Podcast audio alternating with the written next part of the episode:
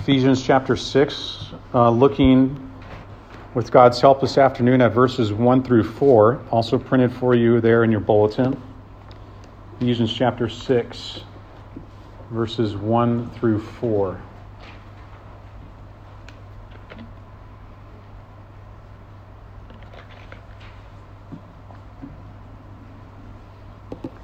Last week we looked at God's will for marriages.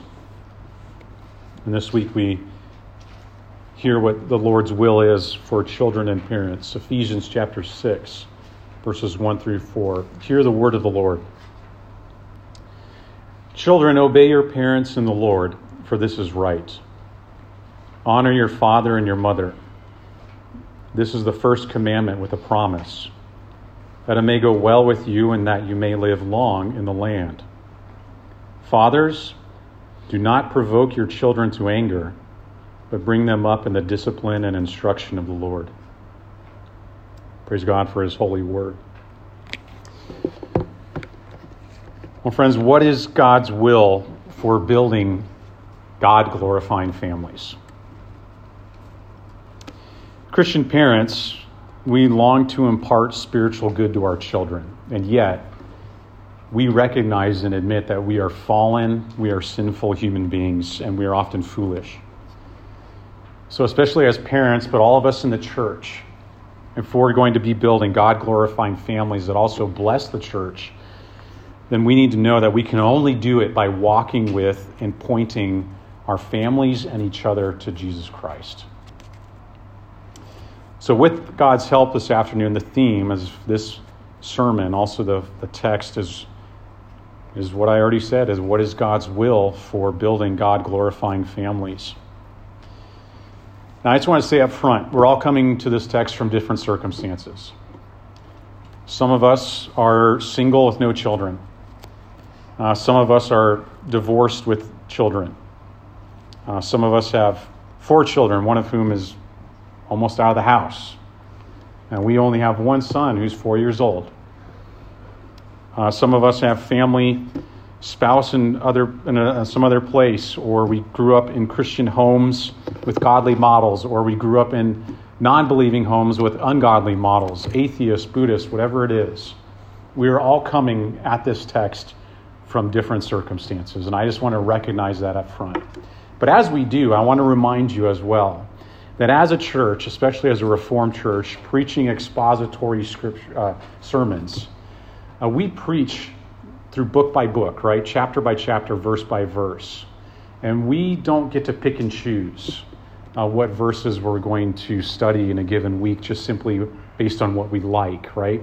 We trust that God's word is sufficient for all of us, no matter where we're coming from. And so we just take the next text up in our study of a book, trusting and believing that God is going to apply it to our lives uh, no matter where we're coming from. And so that's true of this text as well. Wherever you're coming from when you come to this text, I want you to know and believe and trust that God has a word for, he, for you here. Uh, whether you're young or old, God is going to be teaching you and blessing you, I believe. I trust that He'll be helping you to understand more about Him and God's will for your life as we learn together what God's will is for building God glorifying families. And so let's look now at what that is as we explore. Uh, first of all, God's will for covenant children. Notice Paul first addresses covenant children in verses 1 through 3. Children, he says, obey your parents in the Lord, for this is right. Now, first thing that we need to see here in these verses, though, is that children are valued and welcomed members of the church. I want us to see that because I think it often gets overlooked in this text. Remember that when Paul is writing this letter, he's addressing the entire church. And when this letter is read in the church in Ephesus, it's read in front of the whole congregation, right? On a Sunday service, for example, uh, this letter is being proclaimed as being read. And so that means that Paul is directly addressing children here in this church service. So we can say that children have heard every single word of this letter up until this point, now including these verses. It's significant here that Paul does not treat children in the church as pagans. It's also significant here that Paul addresses children directly because in the ancient Greek and Roman worlds, as in many cultures today, in fact, children were more seen as possessions rather than thoughtful individuals with personalities. So the fact that Paul addresses children here is significant. He elevates their status, you could say. But not only that, notice again who Paul addresses here. He doesn't say, boys, obey your parents in the Lord, for this is right. That actually would have been more understandable in that context in that time because girls, so often before the age of marriage, were largely kept at home out of the public eye. Now, Paul doesn't do that here. Who does he address? He addresses children.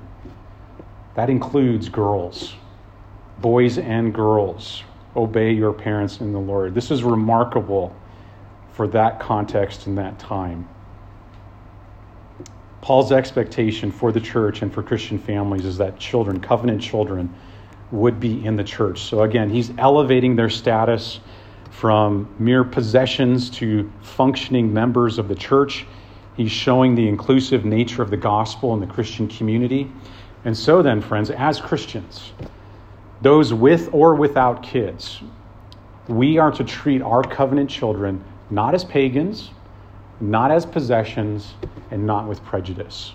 They're valued, welcome members in the church. And so, kids, all four of you here today, I wanted you to hear it from me. If you hear it from no other pulpit in your childhood, you are a valued member of the church. You are all valued members here in Christ's Covenant Church, okay? Small as we are, it's even a bigger blessing, I think. So, whether you're just graduating from high school, as in Fisher's case, whether you're four years old, Calvin, you are a valued member of this church. Okay? And we thank God for all of you because you are a blessing. And church, for all of us here, and we as a church do not exclude, I mean, we all just kind of know this, I think, now. We don't exclude children from the church service, right? You're valued members here worshiping with us, and that's on purpose. The fact that you're in the church with us is not because we are not a bigger church. It's not because we don't have the resources for children's church service on the side. It's because we believe, as Paul is addressing children here, that you should be in the church. Paul's assuming that you will be, and so we want you here as well. We believe, I believe, with Paul, the Spirit is not limited by age when the Spirit can work in someone's heart. And so, part of our conviction as a Reformed or a Presbyterian church is that children are going to be in the covenant community on the Lord's Day, worshiping together with us. And so, kids, if that's the case, if you are valued, welcomed members of the church, then doesn't that mean that you also need to be properly instructed and trained as members of the Christian church in some way? Right? We expect just like many Christians, you don't have it all together. Nobody does in the Christian life. You need to be trained so that you can be serving God, to know Him, to profess faith in Christ, to repent of sin. In other words, how to live wisely as a member of God's church. And so, Paul is showing us a little bit of how to do that. In obedience to parents, obedience to parents is a necessary part a crucial piece and tool of being a valued, welcome member in the church. So, this word is particularly helpful, I believe, for you kids, but also for us as a community, church, as parents, how we can raise you to know the Lord. children, obey your parents in the Lord, for this is right. Now, Paul's going to give us three reasons for why you should obey, but let me just say before we get there if I had to give my definition of obedience, we could talk for a while about what does true obedience look like.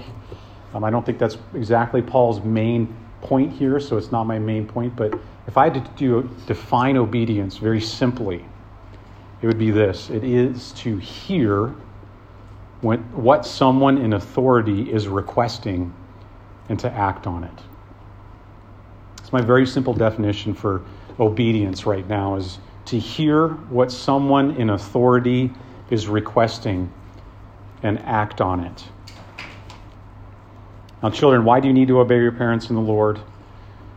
Well, Paul gives us three reasons. Let's briefly look through these. First of all, obey, Paul says, should do it because you love your parents.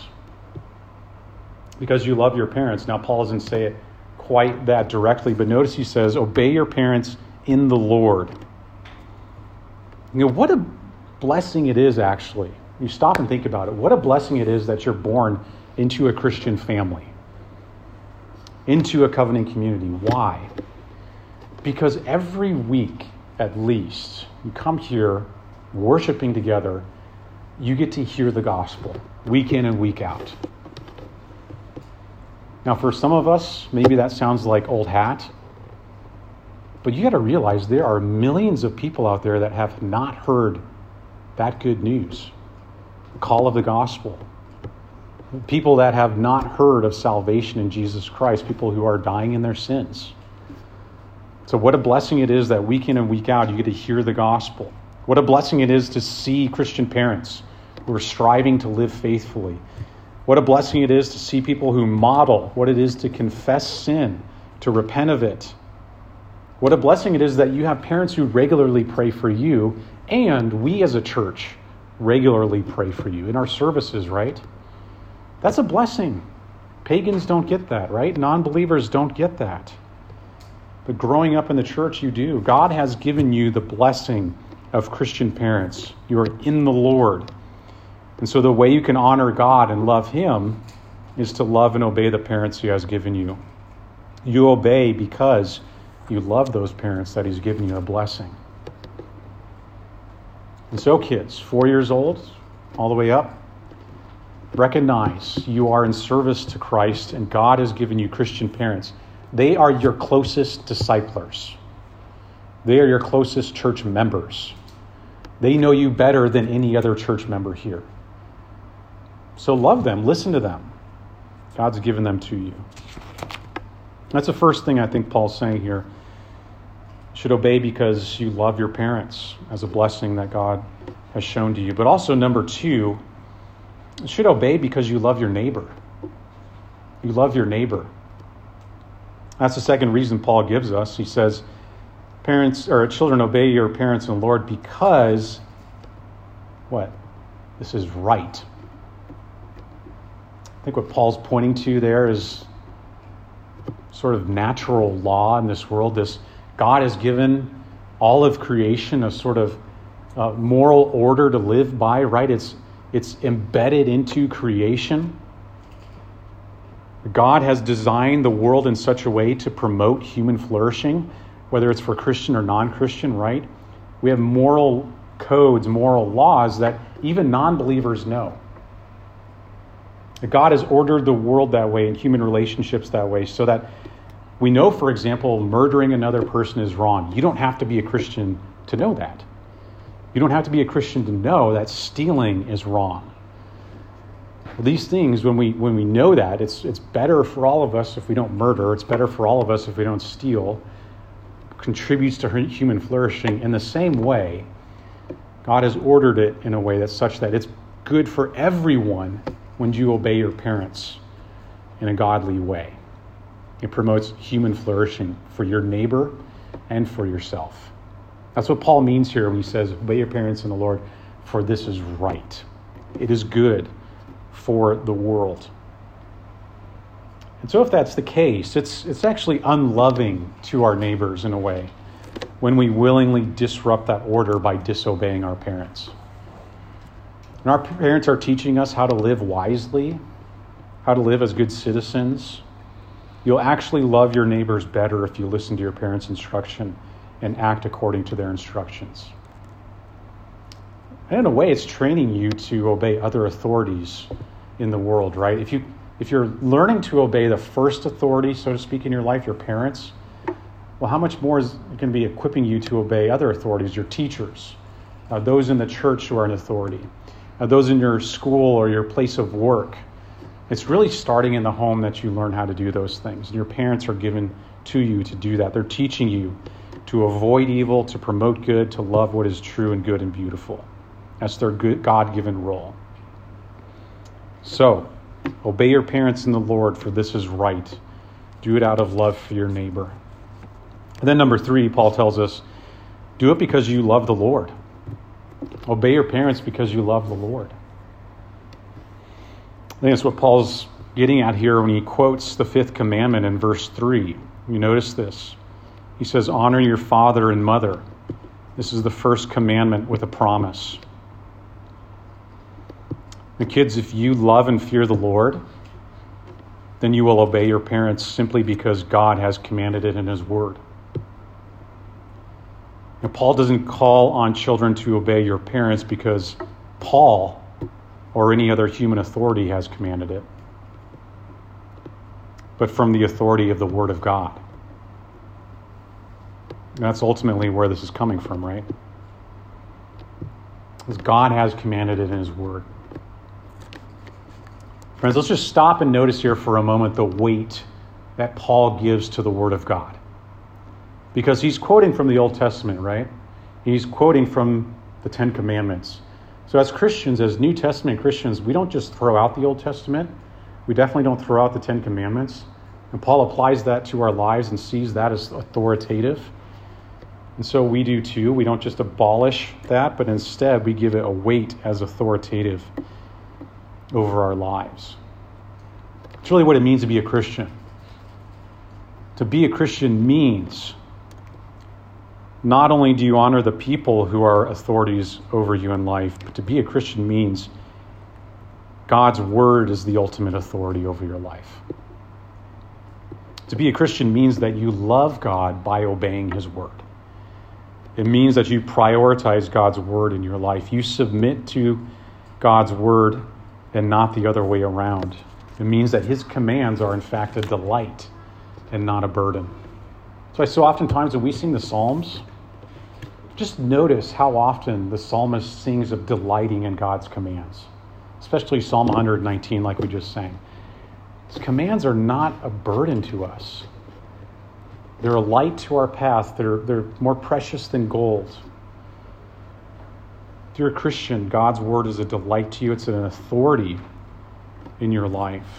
So, kids, parents, Christian families, brothers and sisters, we ought to always remember that love for God shows in obedience to His Word. And that'll show in our lives by reading the Bible together, by singing the Bible together, discussing it together, making Bible reading a daily discipline in your life. Make it the authority in your life. Love the Lord by obeying His commands and loving His commands. That's the third reason Paul gives, right? The children, obey your parents in the Lord, for this is right quoting the fifth commandment as well. Do it because you love your parents as a blessing from God, you love your neighbor, and because you love the Lord. But notice here, Paul gives a motivation as well. There's a motivation for obedience. And Paul says in verse 3 that children should honor their father and mother. This is the first commandment with the promise that it may go well with you and that you may live long in the land. What's the motivation here for obedience? What does it mean that it may go well with you and you may live long in the land? Paul's not saying here that children who obey their parents will necessarily have a very long life. It's true that, as it says in the book of Proverbs, Proverbs gives a lot of instruction for children to obey their parents. It's true that obeying your parents is going to teach you how to live wisely. You're going to avoid a lot of pitfalls in life. If you obey godly biblical instruction from your parents, it'll go a long way in helping you develop healthy habits and avoiding dangerous habits. It's going to help you avoid unhealthy um, lifestyles. That's true. But Paul and the other writers of the Bible, they're well aware of the fact that obedience is not a magic elixir that's automatically going to grant you life, longer life, right? We know from experience or we know from observation there are many good young children who die, unfortunately, and many wicked people who live long lives. So just obeying parents is not a magic formula for an extra long life. The Bible never promises problem problem free living. In fact, Jesus promises to Christians that we will suffer for his sake. And yet, Paul reminds us here the promise, he points us to the promise of everlasting life in the world to come for those who follow Jesus. For those who submit to him, place their lives under his authority. Jesus says in Matthew 19, Everyone who has left houses or brothers or sisters or father or mother or children or lands for my name's sake will receive a hundredfold and will inherit eternal life. Friends, surely that is one of the greatest motivations to obey God's word. If you're a Christian, you obey because it brings blessing to your life. It's not always going to bring comfort in this life now, but God promises eternal reward for those who obey Him. Now, on the flip side, if you're not a Christian, be warned that disobedience leads to danger and death. Obedience leads to blessing, but disobedience to God's word is going to lead to danger and death. That's what Paul says earlier in Ephesians 5. If you were to back up in your Bible a little bit, you'd see he says, For you may be sure of this, that everyone who is sexually immoral or impure, or who is covetous, that is, an idolater, has no inheritance in the kingdom of Christ and God. And then he says this, And let no one deceive you with empty words, for because of these things the wrath of God comes upon the sons of disobedience. If you're a Christian, especially a Christian young person, you're motivated to obey God's word because it brings you eternal blessings. It's a great promise that we have as Christians. You know, there are many other blessings, many other motivations, many other promises from God's word for obedience. We are motivated to obey as Christians because, well, out of gratitude, for example, of what Christ has done for us in the gospel, right? Or we're motivated to obey God's word because we know it provides us wise living, as the book of Proverbs especially teaches us. We're motivated to obey God because it pleases God, simply because of that. But I believe one of the most foundational motivations for obeying God is love love for God. That if you have a heart of love and devotion, if your passions are stirred to love God, it will lead to devotion to His word to obey Him. We obey because we love God. After all, isn't this the example that Jesus Himself gives for us when He obeys His Father? You know, not only was Jesus obedient in his earthly relationships, he was obedient fully to his earthly parents, right? He submitted to them. Jesus also obeyed earthly authorities, the Jewish rulers or Roman rulers, he honored them. He even obeyed Jewish laws, he fulfilled them. But he was also completely obedient to his heavenly Father and his authority. And so you remember then that on the night that Jesus was betrayed, Jesus told his disciples that it was out of his love to the Father that he obeyed his commands. Jesus told them, his disciples, in John 14, verse 31, he says, But I do as the Father has commanded me, so that the world may know that I love the Father. That command of the Father meant that Jesus took on human flesh. He lived and he suffered everything that we do, except he was without sin. And being in human form, he humbled himself by becoming what? Obedient to the point of death, even death on a cross. And it was through his perfect obedience to the Father that the many are made righteous. Jesus listened to his Father's command, and he never hesitated to act on it. He submitted to his Father's will, not unwillingly or begrudgingly or bitterly, but joyously and lovingly. The book of Hebrews tells us that it was for the joy set before him he endured the cross, scorning its shame, and sat down at the right hand of the throne of God. Jesus obeyed the greatest suffering for you, believer. So, how then could you not respond with obedience to his commands? out of love for him. In fact, friends, the Bible says if anyone claims to be a follower of Jesus, they will show it by continued obedience to his commands. A true follower of Jesus will hear God's commands and act accordingly. Jesus says, in fact, your love for him is measured by your obedience to God's commands. Jesus says, John 14, verse 15 If you love me, you will keep my commandments. If anyone loves me, he will keep my word, and my Father will love him, and we will come to him and make our home with him. Whoever does not love me does not keep my words. Friends, the Bible is very clear that obedience is not the grounds of our salvation, but the fruit of it right? We're saved by grace alone, through faith alone, Christ alone. But the faith that saves is never alone. Obedience is the result of putting your faith in Christ. So, someone that hears Jesus' commands and never obeys, never submits to God's word in faith, by all appearances, they are in fact not a Christian. Someone who claims to be a Christian but never responds to the call of repentance and faith, that's surely not a sign of someone who's truly a Christian. Or someone who's hearing the call to worship the Lord on the Sunday, on the Lord's Day with God's people, but who never obeys that call and never in worship on the Lord's Day, by all outward appearances, is not a Christian because they're not obedient to God's word. Or someone who claims to be a Christian but never responds to God's call, even to join a church as a living member of the church, it could be a sign that someone is not a believer because they refuse God's call to become a member of the church.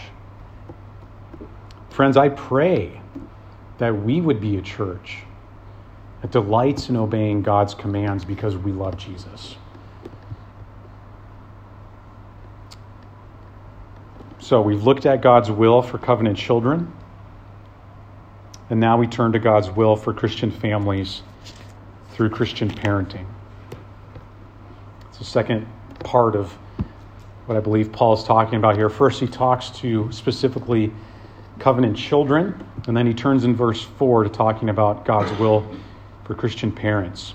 Paul says in verse 4 Fathers, do not provoke your children to anger but bring them up in the discipline and instruction of the Lord. Now, let's just note right away here Paul's pointing out fathers, directly addressing them because they exercise headship in the home. The mothers also are in authority over children. So when Paul addresses fathers here, you can think about it kind of like um, elsewhere in his letters when he addresses brothers Right? We know from context that he's also talking with or talking to sisters. It's kind of similar here. When he addresses fathers, they're the authority in the home, but the, impl- the implication is he's talking to mothers as well because they're an authority over children as well. So, this is instruction for Christian parents. And we need, to understand a bit of the context here. Uh, in his commentary on the book of Ephesians, William Barclay noted that a Roman father had absolute power over his family. So get this a Roman father could sell members of his family as slaves, he could make them work in the fields, even in chains. He could take the law into his own hands, for the law was his own hands.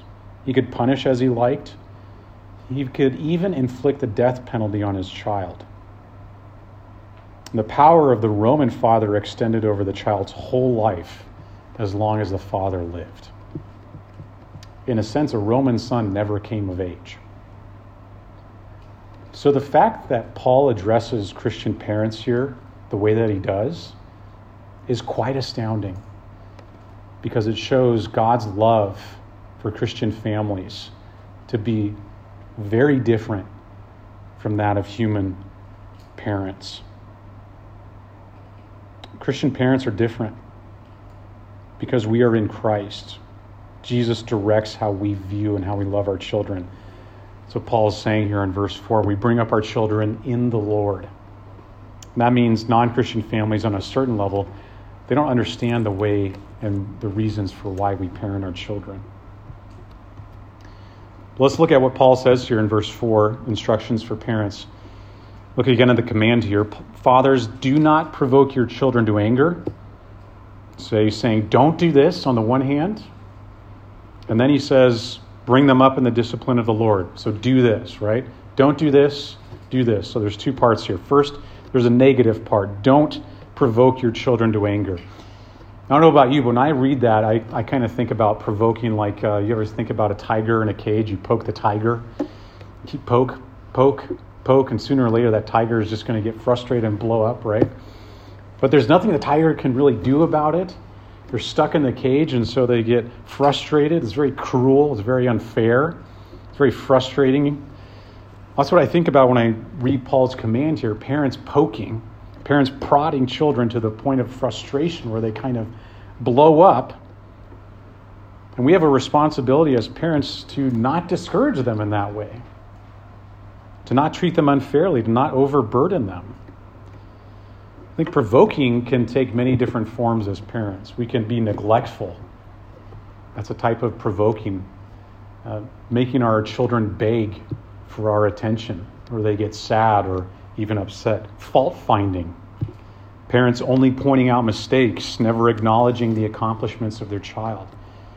Controlling, having no sense of where our responsibility as parents ends and the, or the responsibility of the child begins.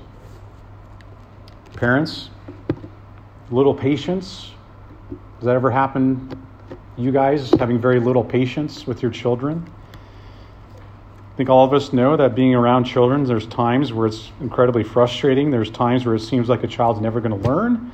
There's times where they seem like they never respond correctly, never get things right. I heard someone say once, you know, when that happens, you feel a little patience, like you're going to lose it. Try writing with your opposite hand. If you're right handed, try to write with your left hand. Then you'll know what kind of what it's like for a child all the time. They're constantly learning uh, what it's like um, to learn something, how to do something. They're always learning. So, little patience as parents can lead to provoking our children or overburdening setting unrealistic expectations. I think this is in our face all the time here in China.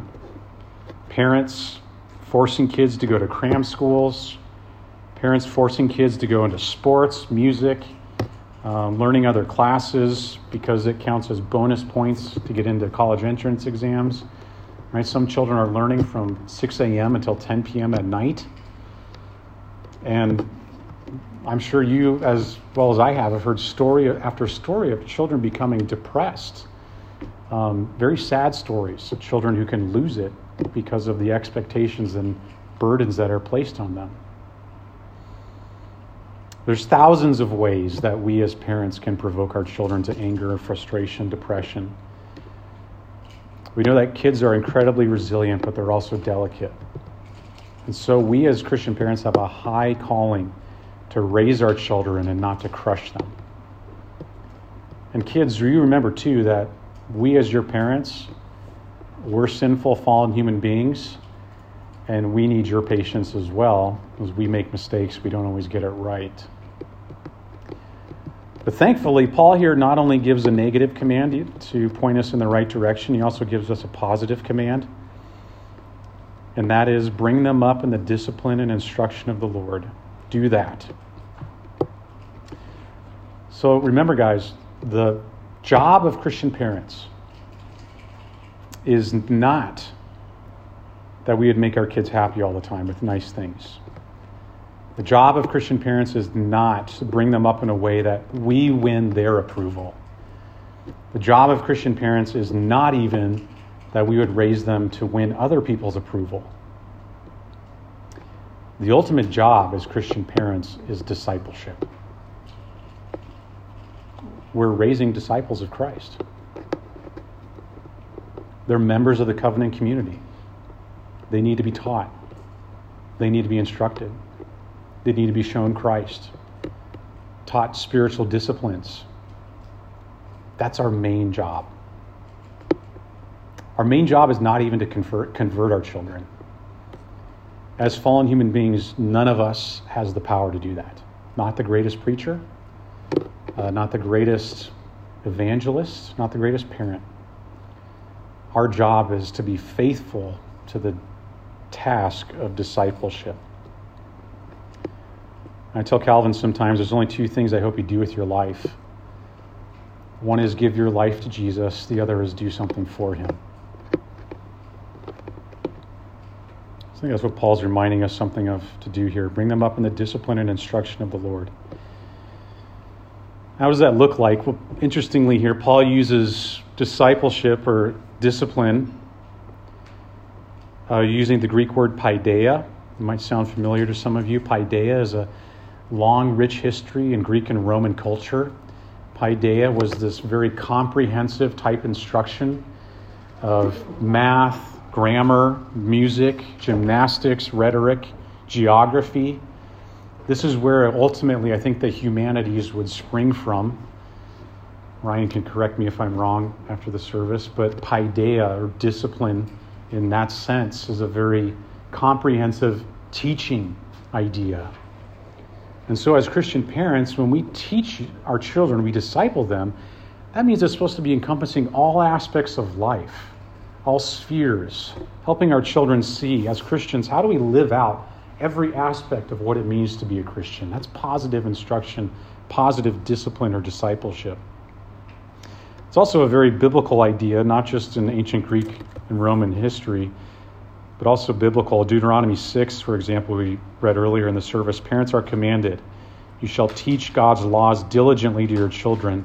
Talk of them when you sit in your house, when you walk by the way, when you lie down, and when you rise.